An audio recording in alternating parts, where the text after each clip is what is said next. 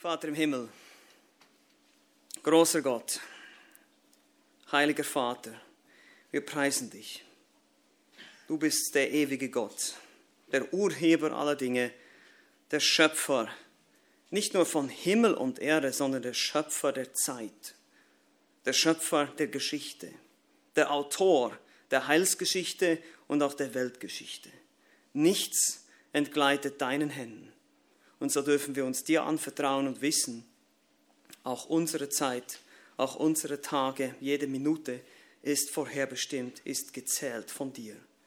Danke, dass du souverän bist. Dass wir nicht einen Gott haben, der keine Macht hat über Zeit oder Raum oder Entscheidungen von Menschen oder Regierungen oder anderen Dingen, die uns vielleicht Sorgen machen in diesem Moment.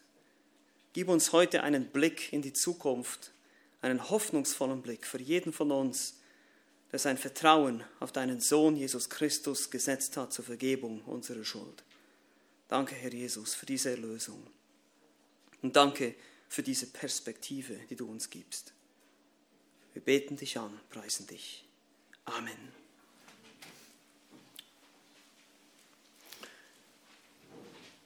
Wie wird es im Himmel sein? Vielleicht habt ihr euch diese Frage auch schon mal gestellt. Und es gibt tatsächlich verschiedene Vorstellungen über den Himmel, auch im Laufe der Kirchengeschichte. Manche von uns denken vielleicht, an, wenn sie an den Himmel denken, irgendwie so eine Art Geistexistenz, ewiger Gottesdienst mit Chorgesang, geistliche Wesen ohne Körper, die auf Wolke 7 schweben. Kein Essen, kein Trinken, keine Aktivitäten, nur Kontemplation Gottes. So wurde das teilweise von mittelalterlichen Theologen formuliert. Sein reines geistliches Dasein. Ist irgendwie nicht so greifbar. Klingt irgendwie ein bisschen langweilig, oder?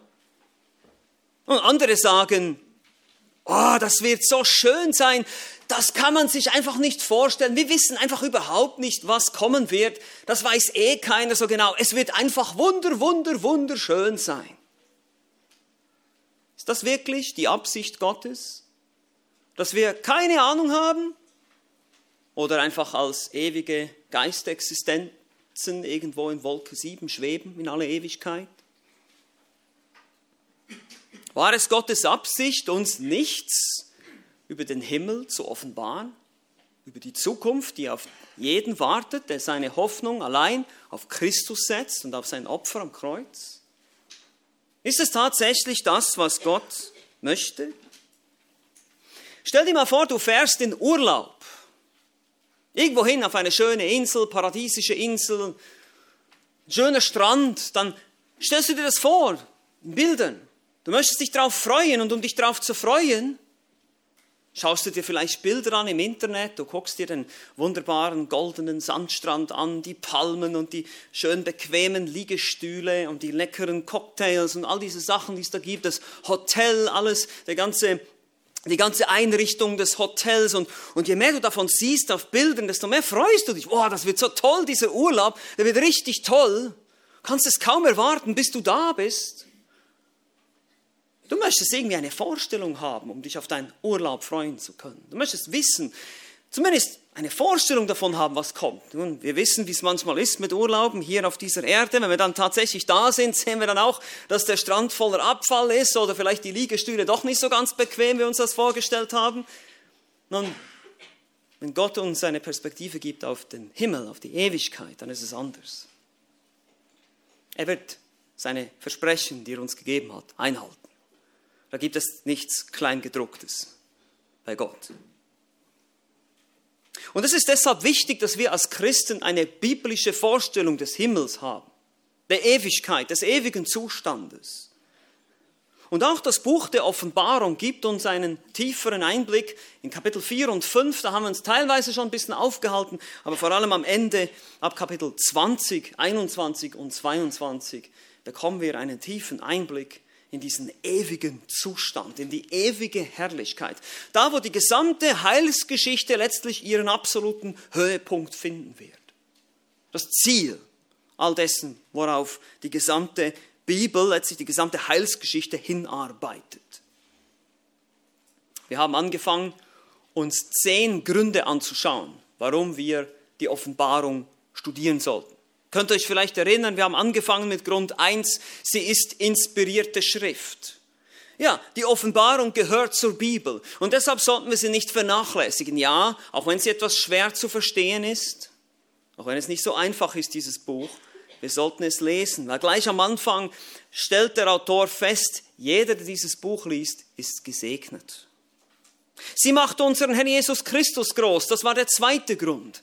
Christus ist der große Enthüller seiner Offenbarung. Es ist die Offenbarung Jesu Christi. Er ist derjenige, der uns seine Zukunftspläne mit diesem Planeten zeigt. Sie gibt uns deshalb Hoffnung. Das war der dritte Grund. Sie gibt uns Hoffnung. Es ist ein Blick in die Zukunft, vor allem für uns Christen, natürlich nicht für diejenigen, die nicht an Jesus glauben, sondern nur für denjenigen, der glaubt ist es eine Perspektive der Hoffnung, eine bessere Zukunft, eine bessere Welt, ohne Schmerz, ohne Tod, all diese Dinge. Und deshalb, viertens, sie bewahrt uns vor Spekulationen. Wir haben gesehen, es gibt unzählige Theorien, wie diese Welt untergehen könnte. Ein großer Komet, ein, mehrere Erdbeben, Sonneneruptionen, was weiß ich nicht alles, Klimawandel. Aber wir wissen, wie diese Welt hier enden wird und wie es weitergehen wird anhand der Schrift. Deshalb gibt sie uns fünftens auch Klarheit. Das haben wir auch gesehen. Das Buch der Offenbarung ist nicht in einer Art geschrieben, dass wir es überhaupt nicht verstehen können. Wie gesagt, es gibt einige Dinge, die nicht einfach zu verstehen sind. Aber im Großen und Ganzen, und das werden wir noch sehen, wenn wir dann Vers für Vers uns durch den Text arbeiten, dass da gar nicht so viele Dinge stehen, die so unmöglich zu verstehen sind.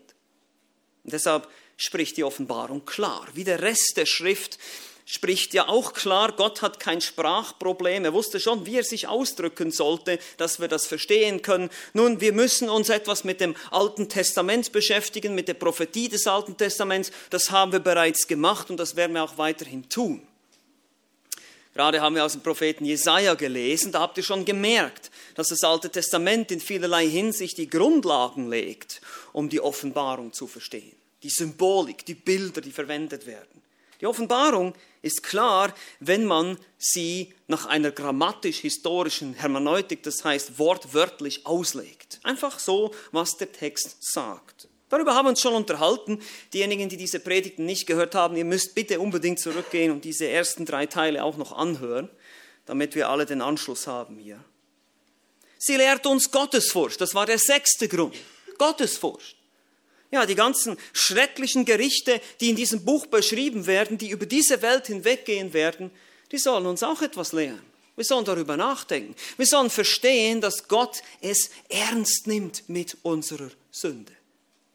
Es ist angemessen für ihn, die Welt und die Menschen, die nicht an ihn glauben, durch wirklich unfassbare, unbeschreibliche Katastrophen gehen zu lassen, so wie sie die Welt noch nie zuvor gesehen hat. Da ist alles, was wir bisher in der Geschichte hatten, an Pandemien und was es alles gab, das ist Kindergarten dagegen. Was auf dieser Welt alles passieren wird noch in dieser Zeit. Was die Offenbarung beschreibt. Und inmitten dieser schrecklichen Gerichte Erdbeben, vergiftete Seen, vergiftete Meere, katastrophale Zustände, Kriege überall, Seuchen und so weiter. Inmitten diesen Gerichten ist es immer noch die Gnade Gottes, die zuwartet. Es gibt immer noch diese, wir, uns, wir erinnern uns vielleicht an die Siegelgerichte und diese ganzen Intermezzos, diese Zwischenspiele. Die Offenbarung macht immer wieder deutlich, Gott ruft zur Buße. Er will seine Gnade zeigen, er will, dass Menschen umkehren, selbst in dieser Zeit. Und deshalb siebtens macht sie uns die Ernsthaftigkeit der Situation deutlich. Noch, meine Lieben, ist es nicht so weit. Aber was heißt es ganz am Anfang im dritten Vers? Die Zeit ist nahe. Wir haben letztes Mal gesehen, dass die, die Uhr, die Endzeituhr Gottes auf fünf vor zwölf steht und das schon seit 2000 Jahren. Wir sind seit 2000 Jahren gemäß 1. Johannes 2 in der letzten Stunde es ist bald vorbei. Das ist die Botschaft. Das nächste, was kommt, ist alles, was hier drin beschrieben wird ab Kapitel 4 in der Offenbarung. Wir haben uns diesen prophetischen Plan angeschaut. Ihr könnt euch vielleicht noch erinnern an das Bild, die Grafik, die ich euch hier gezeigt habe. Diese 69 Jahrwochen aus dem Buch Daniel bis zum Messias, dann kommt die Zeit der Gemeinde, dann kommt die Entrückung, die Gemeinde wird von der Welt weggenommen und dann beginnt diese Zeit, die hier in der Offenbarung beschrieben wird, diese sieben Jahre, diese letzte, diese 70. Jahrwoche Daniels, diese Gerichtszeit, die dann mit der Wiederkunft Jesu Christi, dem tausendjährigen Reich und der Ewigkeit endet. Das ist grob der Fahrplan. Und wir sind kurz vor dieser Entrückung, vor diesem Wegschnappen, Wegnehmen. Darüber haben wir uns letztes Mal ausführlich unterhalten. Ich habe euch gezeigt, warum wir glauben, dass diese Entrückung eben vor dieser Trübsalzeit stattfinden wird. Und heute werden wir uns jetzt noch mit den letzten zwei Punkten beschäftigen. Eigentlich das Schönste. Das Schönste kommt zum Schluss. Zehn Gründe, warum wir die Offenbarung studieren sollten. Hier kommt Grund Nummer neun. Sie steigert unsere Freude auf den Himmel. Sie steigert unsere Freude auf den Himmel. Nun, bevor wir diese Thematik anpacken, müssen wir leider, muss das schon so sagen, etwas traditionellen Ballast von 2000 Jahren Kirchengeschichte vermischt mit etwas Platonismus, also griechischer Philosophie, beiseite schaufeln. Ihr werdet gleich sehen, was ich damit meine, bis wir zu einem guten Verständnis kommen, was die Schrift lehrt über dieses Thema. Das Problem beginnt beim Wort Himmel. Nun, wenn wir sagen, jeder, der an Christus glaubt, wird in den Himmel kommen, dann ist das nicht ganz falsch, aber eben auch nicht ganz richtig. Wenn man so einfach simplizistisch sagt. Der Himmel oder auch das Paradies wird es genannt, wenn Jesus zu dem Verbrecher am Kreuz sagt, noch heute wirst du mit mir im Paradies sein. Oder auch der dritte Himmel, 2. Korinther Kapitel 12, Paulus nennt es den dritten Himmel. Wir haben den ersten Himmel, das ist unsere Atmosphäre, dann haben wir den zweiten Himmel, das ist das Universum, und dann haben wir den dritten Himmel, das ist dahinter, das ist da, wo Gott wohnt. Da kommt er hin. Aber das ist nicht unsere endgültige Bestimmung. Das ist ganz wichtig zu verstehen. Unsere endgültige Bestimmung, das heißt die endgültige Bestimmung des erlösten Menschen, des gläubigen Menschen, ist nicht irgendwo da draußen. Sie ist hier auf Erden. Und das muss uns erstmal ein bisschen einsinken. Da müssen wir erstmal ein bisschen tief durchatmen, um das zu verstehen, weil wir, wir sind in einer Tradition groß geworden, die eher sagt, der Himmel ist irgendwo da ganz weit weg und das ist irgendwie so ein bisschen eben so geistlich und nicht so greifbar. Es ist irgendwie so alles so mystisch, wahrscheinlich irgendwelche Wolken, wo wir dann irgendwie drin schweben. Das ist so die Vorstellung, die viele haben und auch viele Theologen hatten im Laufe der Kirchengeschichte. Die definitive Zukunft ist eben nicht der Himmel in dem Sinne, sondern die Erde. Der Himmel auf Erden. Also der Himmel kommt zu uns. Das ist Gottes Plan. Am Ende der Offenbarung heißt es, siehe das Zelt Gottes bei den Menschen. Das ist sein Ziel, das ist sein Wunsch. Und die Frage ist natürlich, wie kam es dazu? Wie kommt es zu einer solchen Vorstellung? Nun, im Laufe der Kirchengeschichte, das haben wir schon auch angeschnitten, es gab immer wieder unterschiedliche Ansätze, die Offenbarung auszulegen. Ihr könnt euch vielleicht noch so erinnern an diese komischen Fremdworte, Präterismus, Historismus, Idealismus, ja, diese ganzen Ideen, wie die, wie die Offenbarung zu verstehen ist. Und das hat eben Hintergründe, warum das so war. Im ersten Jahrhundert, die Kirchenväter des ersten Jahrhunderts glaubten grundsätzlich an eine prämillennialistische Sichtweise. Das heißt, Jesus kommt vor dem tausendjährigen Reich, so wir das heute auch sehen würden. Die sieben Jahre Trübsalzeit, Jesus kommt wieder, tausend Jahre Friedensreich. Aber es gab verschiedene Entwicklungen im Laufe der Zeit, vor allem Einflüsse durch die östliche Kirche und des Philosophen Plato oder auch des Platonismus. Das ist eine griechische Philosophie. Die hat sich in der theologischen Schule aus Alexandrien festgesetzt und vor allem der Kirchenvater Origenes hat diese Hermeneutik, diese Art und Weise der Auslegung stark beeinflusst. Das heißt eine sogenannte allegorische Auslegung. Man nimmt den Text nicht so, wie er da steht, sondern man sucht irgendwie nach tieferen geistlichen Sinn. Bis zu vier Bedeutungen hat er schließlich den Text aufgedrückt. Und in dieser Zeit wurde auch durch die konstantinische Wende, das heißt, als der Kaiser Konstantin das Christentum zur Staatsreligion machte, wurde der sogenannte Postmillennialismus populär. Das heißt, Jesus kommt nach dem tausendjährigen Reich und die Gemeinde ist jetzt das tausendjährige Reich und wir bauen hier auf Erden das Reich Gottes. Habe ich euch auch schon alles gesagt. Diese Sichtweise gibt es heute auch im Evangelikalismus unter dem Namen Dominionismus. Man glaubt, wir müssen die Welt für Jesus erobern und er kann erst wieder kommen, wenn alle Menschen Christen sind. Im zweiten Jahrhundert machte sich Enttäuschung breit. Der Herr Jesus ist noch nicht wiedergekommen, so wie man das erwartet hat. Und es gab eine Bewegung der Montanisten, das war eine schwärmerische Bewegung, die sagten, wir haben neue Offenbarungen. Und die glaubten auch an ein wörtliches tausendjähriges Reich, aber leider waren sie eine schwärmerische Bewegung. Extreme Askese, extreme Selbstkasteiung war die Folge, eine Aussteigermentalität, das waren, waren schon die ersten äh, christlichen Prepper damals, ja, die haben schon eine Aussteigermentalität gehabt. Und so haben die, die Theologen sich davor gefürchtet, das alles so auszulegen. Und es kam immer mehr durch, dass man sagte, wir müssen die Offenbarung anders verstehen. Eben diese tausend Jahre sind nicht tausend Jahre. Das ist allegorisch gemeint. Wir müssen uns eher auf die allegorisch, auf die tiefen, auf den tiefen Sinn konzentrieren.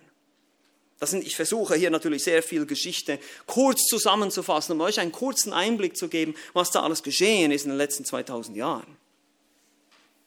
Von diesem Moment an war im Mittelalter fast 1000 Jahre die Norm, die Offenbarung oder überhaupt die Zukunft eher allegorisch auszulegen, eher so symbolisch vergeistlicht.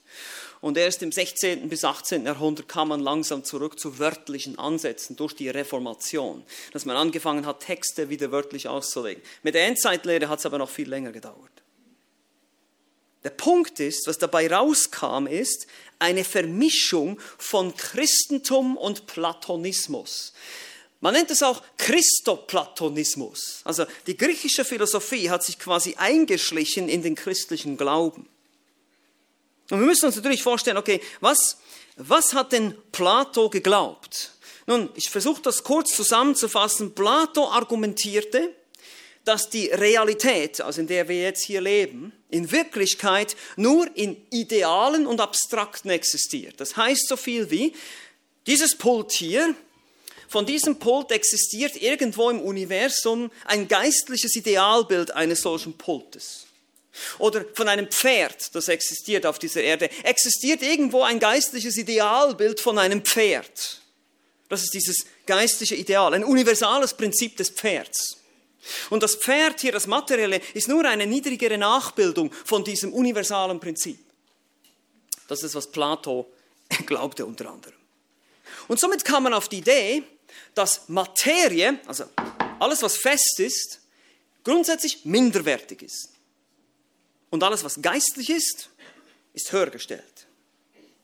Und wir denken jetzt vielleicht, ah, das ist so ein Blödsinn. Man nennt das auch Dualismus. Es kam dann zum Beispiel schon im ersten Jahrhundert durch die Gnostiker, der erste Johannesbrief bekämpft, bekämpft diese Lehre schon. Aber wir sind manchmal mehr von der griechischen Philosophie beeinflusst, als wir denken.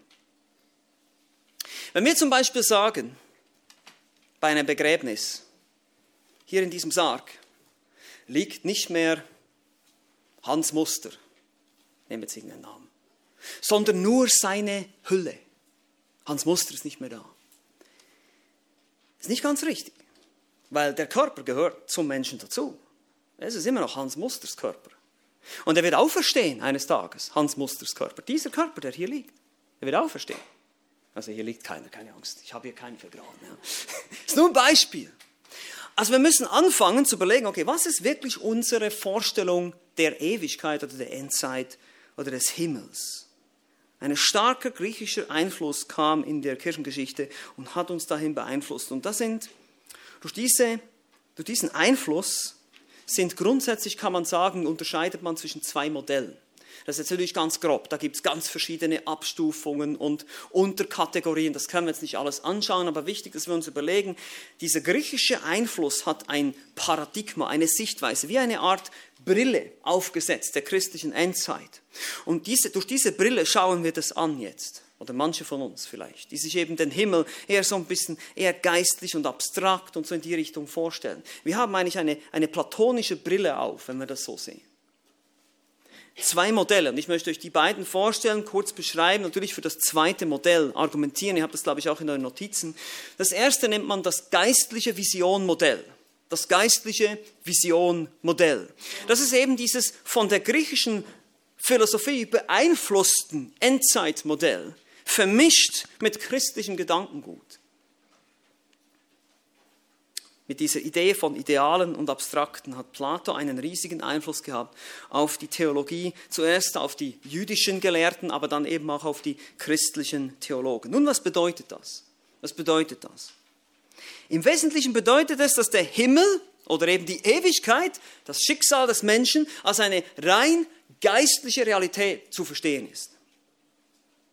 In erster Linie eine geistliche Angelegenheit, die sich auch nur vor allem darauf konzentriert, die Seele zu retten. Das ist manchmal auch so ein Punkt, eine Endzeitlehre, die sich vor allem nur darauf richtet, Hauptsache die Seelen sind gerettet, die greift zu kurz, wir werden das noch gleich sehen. Gott hat einen viel ganzheitlicheren Plan, auch mit der Schöpfung, nicht nur mit unseren Seelen. Aber hier wird eben der Geist über die Materie gestellt, im typisch griechischen Denken, und somit kommt man auf die Idee, dass die Gläubigen, die Christen, eine Ewigkeit in einer ausschließlich anderen Dimension, in einer anderen geistlichen Existenz leben werden. Materielle Dinge werden als ausschließlich negativ gesehen. Man will von menschlichen Gefühlen und Verlangen entfliehen. Nun, die sündigen Dinge, von denen wollen wir natürlich entfliehen, aber grundsätzlich von all dem. Und die Hauptaktivität im Himmel wird eben sein, Kontemplation, ewig ins Licht starren. Es wird keine Arbeit geben, es wird kein Essen geben, es wird kein Trinken geben. Alle physischen und irdischen Dinge werden in Christus absorbiert. So hat es auch ein Theologe formuliert. Mit anderen Worten, die Vorstellung des Himmels ist eben, wie schon gesagt, ein Schweben auf Wolke 7 mit Harferspiel und ins Licht starren. Hört sich ein bisschen langweilig an. Aber von diesem Modell ausgehend, wenn man diese Brille aufsetzt, könnt ihr euch vorstellen, dass Theologen natürlich nicht viel anfangen können mit einem tausendjährigen Reich auf dieser Erde, mit einer nationalen Wiederherstellung Israels und solchen Sachen, die im Alten Testament wie auch im Neuen Testament gesagt werden. Und deshalb sagt man, das muss geistlich oder auch allegorisch ausgelegt werden. Ihr seht also, diese, diese, diese Idee, diese Textstellen allegorisch auszulegen, hat eigentlich mit griechischem Gedankengut zu tun, das ins Christentum eingedrungen ist. Das ist interessant. Sehr wichtig. Deshalb heißt es immer, wir sollen auf der Hut sein. Viele der Philosophien, der, der, der Verführungen des Teufels kommen ganz subtil in unsere christliche Theologie hinein. Wie gesagt, er hat Christliches mit platonischem Gedankengut gemischt. Es ist immer gefährlich, wenn Wahrheit mit Irrtum gemischt wird. Die Theologen des Mittelalters, welche die katholische Kirche beeinflussten, sowie auch die Reformatoren, welche auch aus der katholischen Kirche kamen, sie waren beeinflusst von diesem Denken. Vor allem auch, wenn es um die Endzeitlehre geht. Und da wurden dann Stellen zitiert, wie zum Beispiel Lukas 17, 21. Man wird nicht sagen, siehe hier, siehe dort, denn siehe, das Reich Gottes ist mitten unter euch. Oder auch Römer 14, 17, denn das Reich Gottes ist nicht Essen und Trinken wurden benutzt, um diese Idee zu stützen. Aber wir müssen den Kontext dieser Stellen anschauen. Römer 14 zum Beispiel besagt, dass es nicht in erster Linie um Essen und Trinken gehen wird. Das heißt aber nicht, dass es ausgeschlossen ist. Nun genug davon. Wir werden gleich noch sehen, warum ich denke, dass der Teufel hier einen Angriff gestartet hat, um uns die Freude an der Ewigkeit zu nehmen. Der Teufel ist immer damit beschäftigt, die Sünde harmlos und die Hölle attraktiv zu machen. Auf der anderen Seite will er die Heiligkeit langweilig machen und den Himmel ebenfalls. Daher kommt dieses Bild, was manche Leute haben. In der Hölle wird die Party sein, da werden die alle feiern und festen mit dem Teufel. Und im Himmel oben werden wir alle ganz langweilig da ins Licht starren. Das ist eine ganz falsche, gefährliche Vorstellung. Nichts könnte weiter weg von der Wahrheit sein. Und der Teufel hat uns hier eine Freude beraubt. Und deshalb lasst uns jetzt uns dem neuen Schöpfungsmodell zuwenden. Das neue Schöpfungsmodell gründet sich auf ein wörtliches Verständnis Wiederum hier die grammatisch-historische Hermeneutik, ihr werdet das immer wieder hören von mir, bis ihr es nicht mehr hören könnt, aber ihr müsst das wissen, ihr müsst verstehen, grammatisch-historisch. Wir betrachten den Hintergrund, wir betrachten den Text, was er wirklich sagt. Dieses neue Schöpfungsmodell gründet sich auf eine solche Auslegung wesentlicher Textstellen wie Jesaja 25, Jesaja 65, 66, Offenbarung 21 bis 22 oder Römer Kapitel 8, welche von einer neuen Erde, also einer neu erschaffenen Welt wie diese hier sprechen. Nicht von einem abstrakten geistlichen irgendwo in Wolke 7 Himmel, sondern von einer neuen Erde. Lass uns das kurz, oder lass mich das kurz zusammenfassen. Wir werden natürlich das noch ausführlich anschauen, wenn wir dann zur Offenbarung 20, 21, 22 kommen. Aber es ist gut, euch mal so einen Hinblick zu geben oder einen Ausblick zu geben. Vor allem auch vom Alten Testament her. Jesaja Kapitel 25 heißt es, der Tod wird nicht mehr sein. Man findet aber Nationen, Völker, man findet Festessen mit fetten Speisen und Weinen. Auch die Aussage Tränen abwischen finden wir da in Jesaja 25 ähnlich wie in Offenbarung 21. Jesaja 65 haben wir gemeinsam gelesen hier am Anfang. Da finden wir Landwirtschaft, Häuser, die gebaut werden, Arbeit in der Ewigkeit. Nun, einige von euch sagen jetzt vielleicht, gut, Moment, das ist das tausendjährige Reich, aber Thomas hat es am Anfang schon erwähnt, die alttestamentlichen Propheten haben oft das tausendjährige Reich und die Ewigkeit, die ewige Herrlichkeit überblendet gesehen. Deshalb spricht Jesaja 65, 17 auch von einer neuen Erde, einem neuen Himmel. Und dem Alten wird man nicht mehr gedenken. Jesaja 65, 17 bedient sich übrigens derselben Sprache wie Offenbarung 21. Ich schaffe einen neuen Himmel und eine neue Erde, so dass man der früheren nicht mehr gedenkt. Und Offenbarung 21 heißt es aus, und ich sah einen neuen Himmel und eine neue Erde. Denn der erste Himmel und die erste Erde waren vergangen. Nebst dem sehen wir auch, dass im Neuen Testament, wenn wir jetzt ins Neue Testament kommen, immer wieder von einer Wiederherstellung der Schöpfung gesprochen wird. Also eben nicht nur die Errettung der Menschen, die an Christus glauben, sondern irgendwie eine Wiederherstellung oder eine Art Auferstehung dieser Erde, der Schöpfung. Zum Beispiel in Römer Kapitel 8. Verse 18 bis 25 spricht davon, dass die Schöpfung vom Fluch erlöst wird und die, dieselbe Herrlichkeit haben wird wie die Kinder Gottes. Matthäus 1928 spricht Jesus von einer erneuten Schöpfung oder einer Erneuerung. Die Schlachter hat da das Wort Wiedergeburt, aber das ist nicht so gut. Das Wort Palingenesia, das ist Palin, also nochmal, und Genesia, also Genesis, eine Nochmalschöpfung. Es ist da drin eigentlich, eine Wiederherstellung der Schöpfung, eine Wiederschöpfung. Oder auch Apostelgeschichte 3,21 steht die Wiederherstellung aller Dinge. Spricht Petrus von der Wiederherstellung aller Dinge. Apokatastasis, also eine Wiederherstellung ist das. Es wird wiederhergestellt. Das ist nicht eine komplette Vernichtung, sondern eine Wiederherstellung. Ja, es wird eine Reinigung geben, es wird viele Katastrophen geben, aber die Erde wird wiederhergestellt. Und das Buch der Offenbarung gibt uns nun aber noch mehr Einblick in diese herrliche Zukunft. Und die besteht eben aus zwei Phasen. Das wird jetzt erst im Neuen Testament klar. Das Alte Testament sah die immer als eine Zukunftsvision und im Neuen Testament wird jetzt mehr Klarheit noch hinzugefügt zur Offenbarung und zeigt uns auf, ja, da wird es noch ein tausendjähriges Reich geben und dann wird erst die Ewigkeit beginnen. Das sind zwei Phasen. Und die Einzelheiten, die schauen wir uns dann an, aber ich möchte euch einfach den Mund wässerig machen heute auf diese wunderbare Zukunft. Denn wichtig ist zu verstehen, beide Reiche das tausendjährige Reich und auch die Ewigkeit finden hier auf dieser Erde statt. Offenbarung 21.1 heißt es einen neuen Himmel und eine neue Erde. Ja, es ist eine wiederhergestellte Erde, es ist eine komplett veränderte Erde, aber es ist die Erde. Es ist Kainos, nicht Neos. Kainos heißt neu, aber nicht neu im Sinne von komplett neu, etwas ganz anderes, sondern neu, gemacht, neu, wiederhergestellt. Wir sehen in Offenbarung 21, lesen wir von einem hohen Berg, wo der Engel dem Johannes die neue Stadt zeigt, Jerusalem. Diese hat Mauern und Stadttore.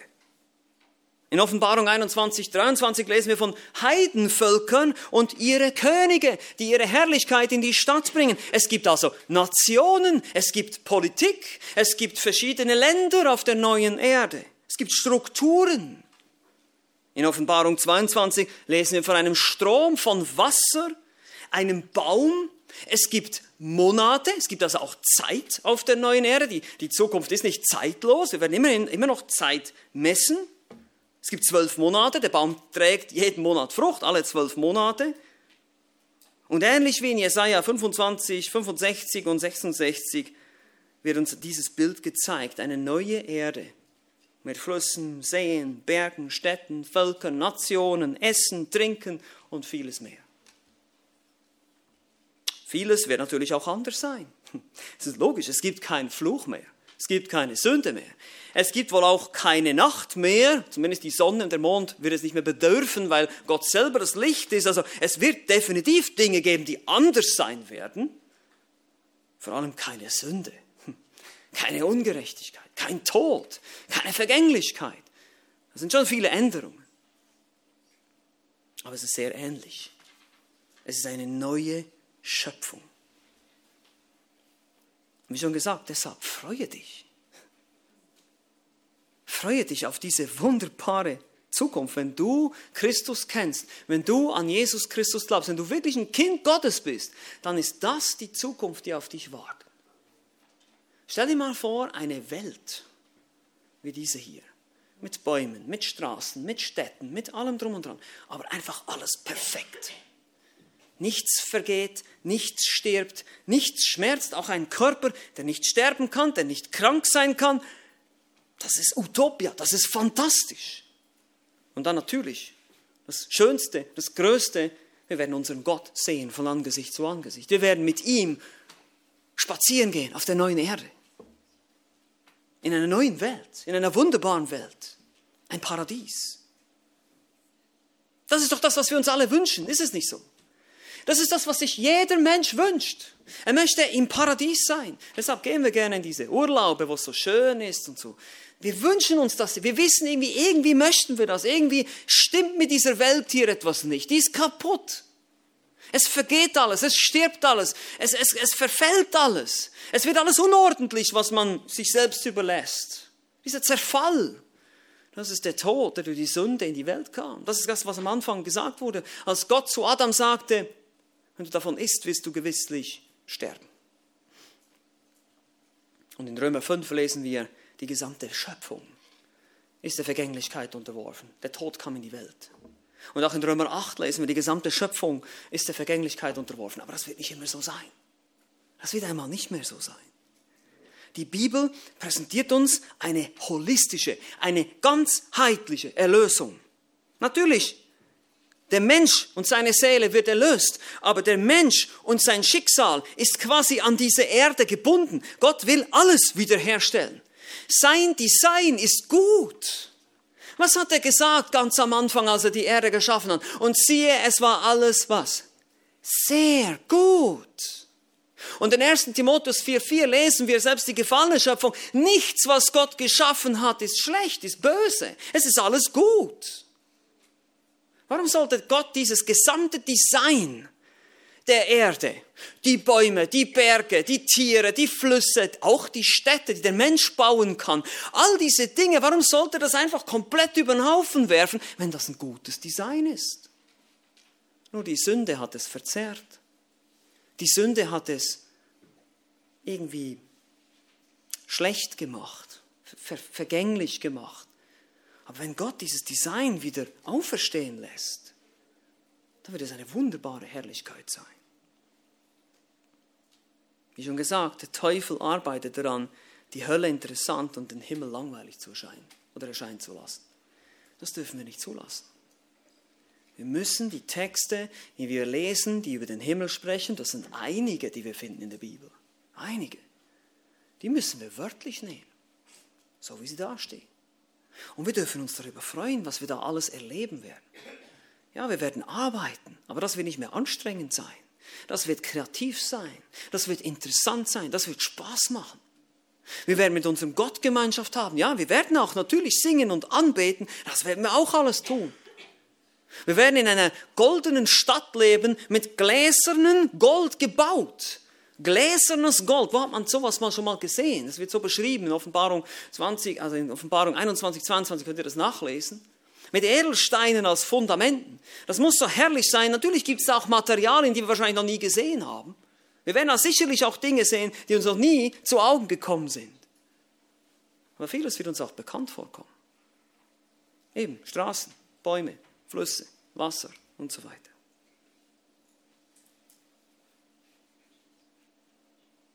Es wird alles da sein, aber einfach in Perfektion. Jemand hat das mal so beschrieben, wenn du dir ein neues Auto kaufst oder ein neues Handy oder sonst irgendwas, neues Kleid, dann ist das eben so neu es riecht nach neu. Ich weiß nicht, ob ihr dieses Feeling kennt. Ja? Das ist so, man, packt, man spricht ja auch beim iPhone vom Unboxing. Ja? Dann packt man das aus und es ist auch neu, es glänzt, es ist kein Kratzer dran, nichts, es ist einfach perfekt.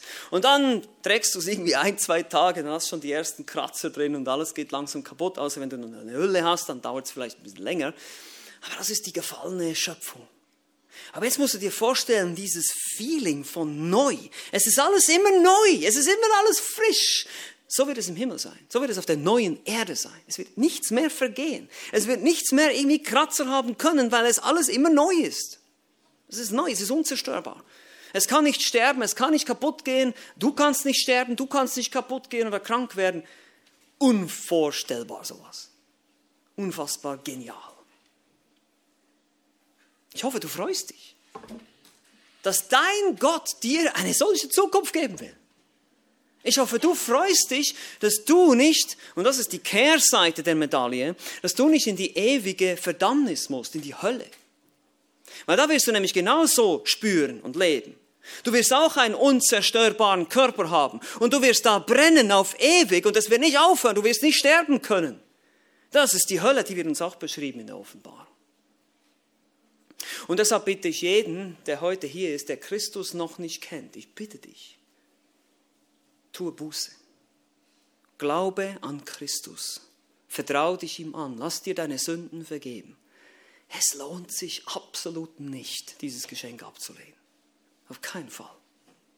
Wenn du dir die gesamte Offenbarung anschaust, wenn du dir die Zukunft anschaust, die Gott beschreibt für diejenigen, die zu ihm gehören, dann musst du einfach sagen, es lohnt sich absolut nicht, das abzulehnen. Absolut nicht. Aber wir haben ja zehn Gründe. Und der zehnte Grund ist ganz simpel. Ich habe ihn schon angesprochen. Die Offenbarung predigt das Evangelium.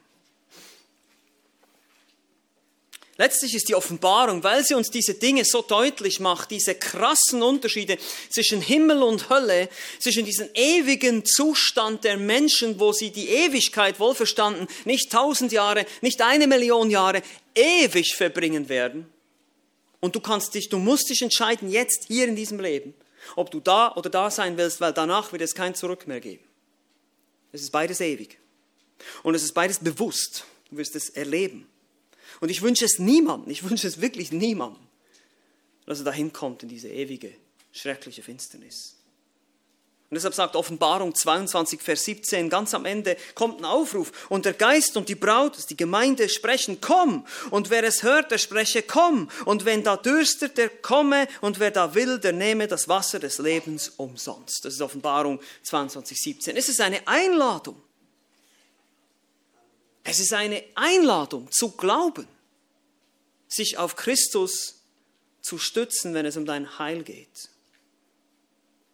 Und eben in Offenbarung 2015 heißt es, und wenn jemand nicht im Buch des Lebens eingeschrieben gefunden wurde, so wurde er in den Feuersee geworfen. Die Offenbarung hat einige Textstellen, die sehr, sehr deutlich darüber sprechen, dass die Hölle genauso wie der Himmel oder eben die neue Erde ewig sein wird. Und Gott steht nicht da und droht mit der Hölle, so wird das manchmal dargestellt. Ja, das ist ja mittelalterlich, ihr macht ja den Leuten Angst. Ja, okay, gut, ich mache euch ein bisschen Angst, das ist auch gut so, dass wir uns fürchten, wir sollen auch, aber das soll nicht die einzige Motivation sein. Gott sagt nicht, er droht uns und sonst werde ich euch bestrafen. Nein, so ist unser Gott nicht. Das Problem ist, dass jeder von uns in seinem natürlichen Zustand, so wie du geboren wirst als Mensch, du bist bereits unterwegs dahin in die Hölle. Weißt du eigentlich, was du tun musst, um in die Hölle zu kommen? Nichts. Gar nichts. Du kannst einfach so weiterleben, nach Lust und Laune, was immer du tust.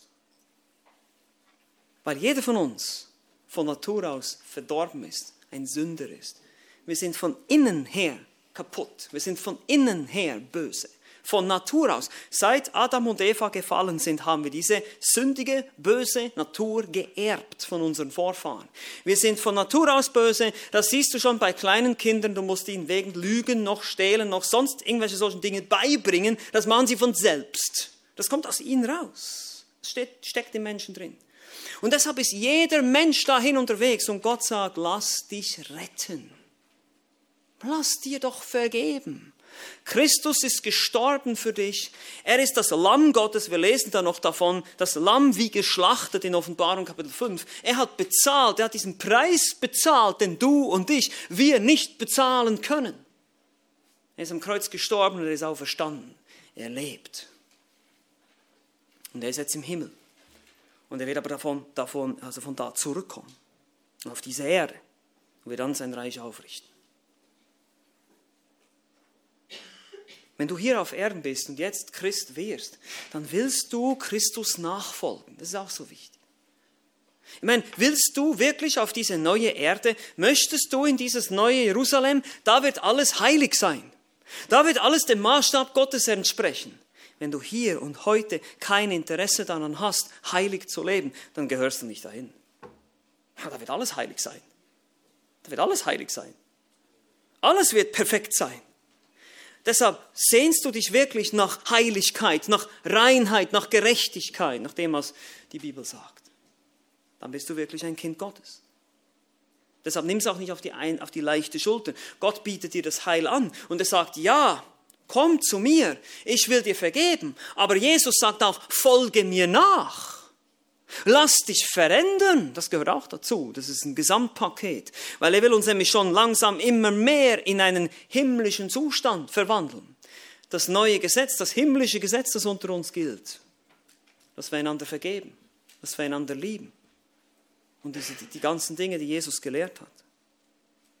Und er möchte, dass du auf eine solche herrliche Zukunft blicken kannst. Glaube an ihn und sein Werk am Kreuz. Folge ihm nach. Lerne von ihm. Lerne, wie du immer mehr verändert werden kannst durch sein Wort. Und freue dich auf diese Ewigkeit. Und so ist die Offenbarung letztlich auch ein evangelistischer Aufruf. Es predigt, dieses Buch predigt das Evangelium. Am Anfang und auch am Schluss und immer wieder dazwischen werden wir lesen, sogar von Engeln, die das Evangelium vom Himmel her predigen auf diese Welt von den zwei Zeugen, die zur Buße aufrufen. Gott kommt immer wieder und sagt, tut doch Buße, lasst euch doch retten, bevor es zu spät ist.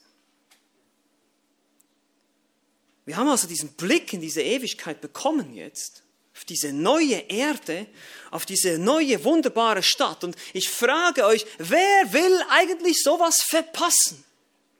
Willst du das verpassen? Ich hoffe nicht. Ich hoffe nicht.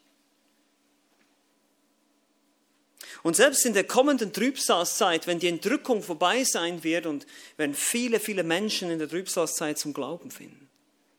Aber du musst nicht warten, bis es soweit ist. Du kannst hier, heute, jetzt zu Christus kommen. Wenn du Fragen hast dazu, dann frage uns, sprich einen von uns an lass dir irgendwas mitgeben, aber geh nicht aus diesem Raum weg, bevor du nicht weißt, dass du wirklich ein Kind Gottes bist. Dass du nicht wirklich sicher bist, dass du weißt, ja, ich werde eines Tages in dieser wunderbaren neuen Stadt Jerusalem sein. Und in dieser, auf dieser wunderbaren Erde, auf dieser neuen Erde spazieren gehen mit meinem Herrn. Ich kann es kaum erwarten. Christus will dir vergeben. Sofort umsonst, komplett. Tue Buße und folge ihm nach. Und meine Frage ist einfach, willst du das? Amen. Lass mich noch beten.